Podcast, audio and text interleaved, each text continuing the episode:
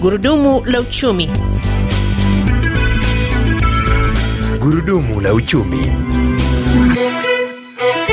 Msikilizaji, athari za mabadiliko ya tabia nchi kuanzia mafuriko na ukame zimesababisha mamilioni ya raia kupoteza makazi yao, wengi wakitumbukia katika hali ya umasikini na hata kufa njaa, baadhi wakikosa huduma muhimu kama vile afya na elimu, huku tofauti kati ya walionacho na wasionacho ikiendelea kuongezeka, uchumi wa mataifa ukidorora.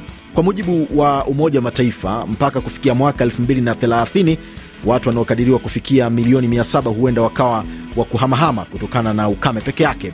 Kuchukua hatua stahiki kukabili mabadiliko ya tabia nchi na athari zake ni jambo lisilohitaji mjadala wa muda mrefu, wataalamu wanasema, ili kunusuru maisha ya raia pamoja na kufikia malengo endelevu ya Umoja wa Mataifa. Haya yanajiri wakati huu joto likiendelea kuongezeka duniani, nchi zikitumia fedha nyingi kukabiliana na athari za mabadiliko ya tabia nchi badala ya kuwa zingeelekezwa katika kutatua changamoto za maendeleo na kiuchumi, hasa kwa nchi masikini.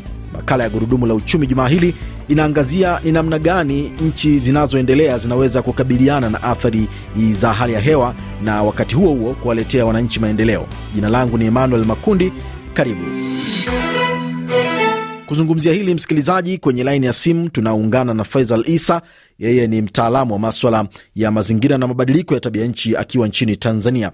Nimeanza kwa kumuuliza uh, yeye kama mtaalamu anaona ni kwa kiwango gani hivi sasa mabadiliko ya tabia nchi yameliathiri bara la Afrika? Aa, ni kiwango kikubwa sana hususan kutokana na eneo letu kijiografia, lakini pia uwezo wetu mdogo wa kiuchumi kukabiliana na athari hizo. Tukianza na eneo la, la kijiografia, athari kubwa ambayo tunaiona kwa sasa ni kuongezeka kwa joto, lakini tunapoongelea kwa bara la Afrika kwa eneo lilipo hususan nchi ambazo ziko karibu na ikweta, uh, kuongezeka kwa joto kwa nyuzi joto moja, baadhi ya nchi zinaweza kufika mpaka tatu. Kuna maeneo ambayo ya jangwa, mfano maeneo ya nchi zinazokaribia jangwa la Sahara inaweza kuzidi hata hiyo tatu.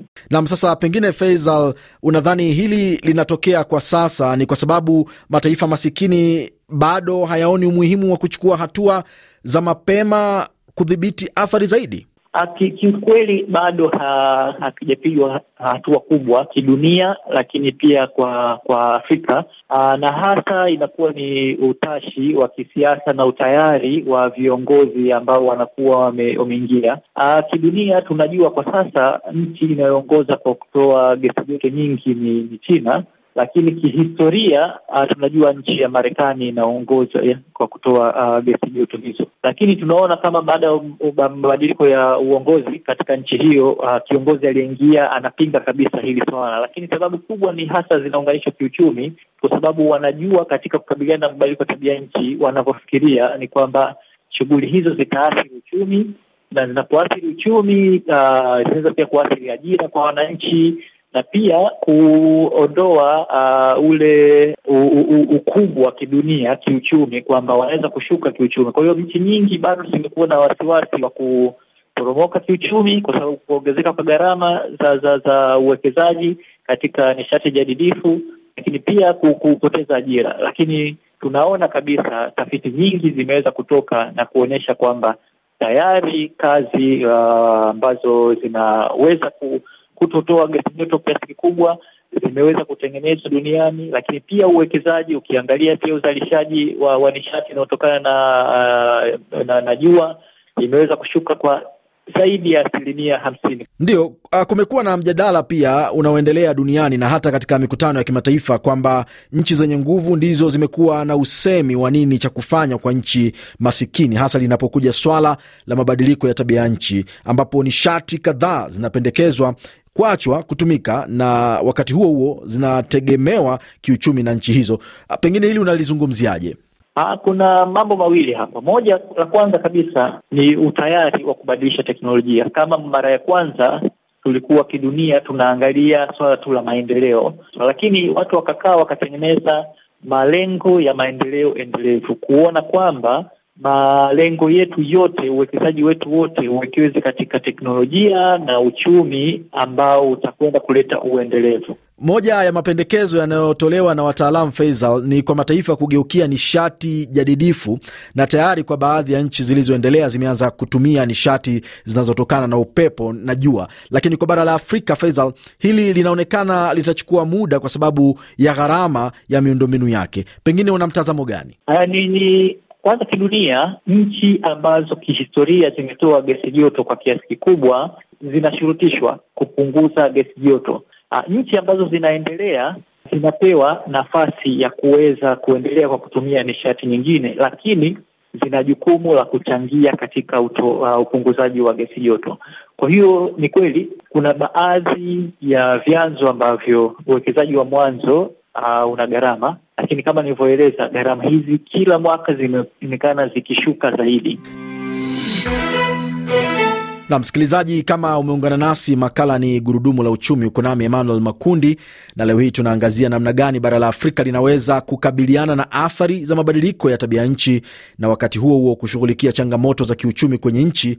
Na kwenye laini ya simu tunaye Faisal Isa, mtaalamu wa maswala ya mabadiliko ya tabia nchi akiwa nchini Tanzania. Nam Faisal, ajenda kubwa ya dunia kwa sasa ni kuhakikisha angalau mpaka kufikia mwaka elfu mbili na thelathini nchi ziwe zimeachana na uchimbaji wa mafuta na gesi nyingine zinazochafua mazingira. Unadhani hili lengo litafikiwa, hasa wakati huu baadhi ya nchi zikitangaza kuanza uchimbaji? Uh, njia ya mbadala ni masuala kama ma, matatu. Moja, kupunguza matumizi ya nishati ambazo zinatoa hizo gesi joto kwa kiasi kikubwa. Njia ya pili ni kupata uchanganyaji mzuri wa vyanzo hivi vya, vya nishati, kwamba unaweza kuwa na nishati chafu uh, kwa kiasi kidogo sana lakini ukachanganya na nyingine ambazo ni nishati jadidifu.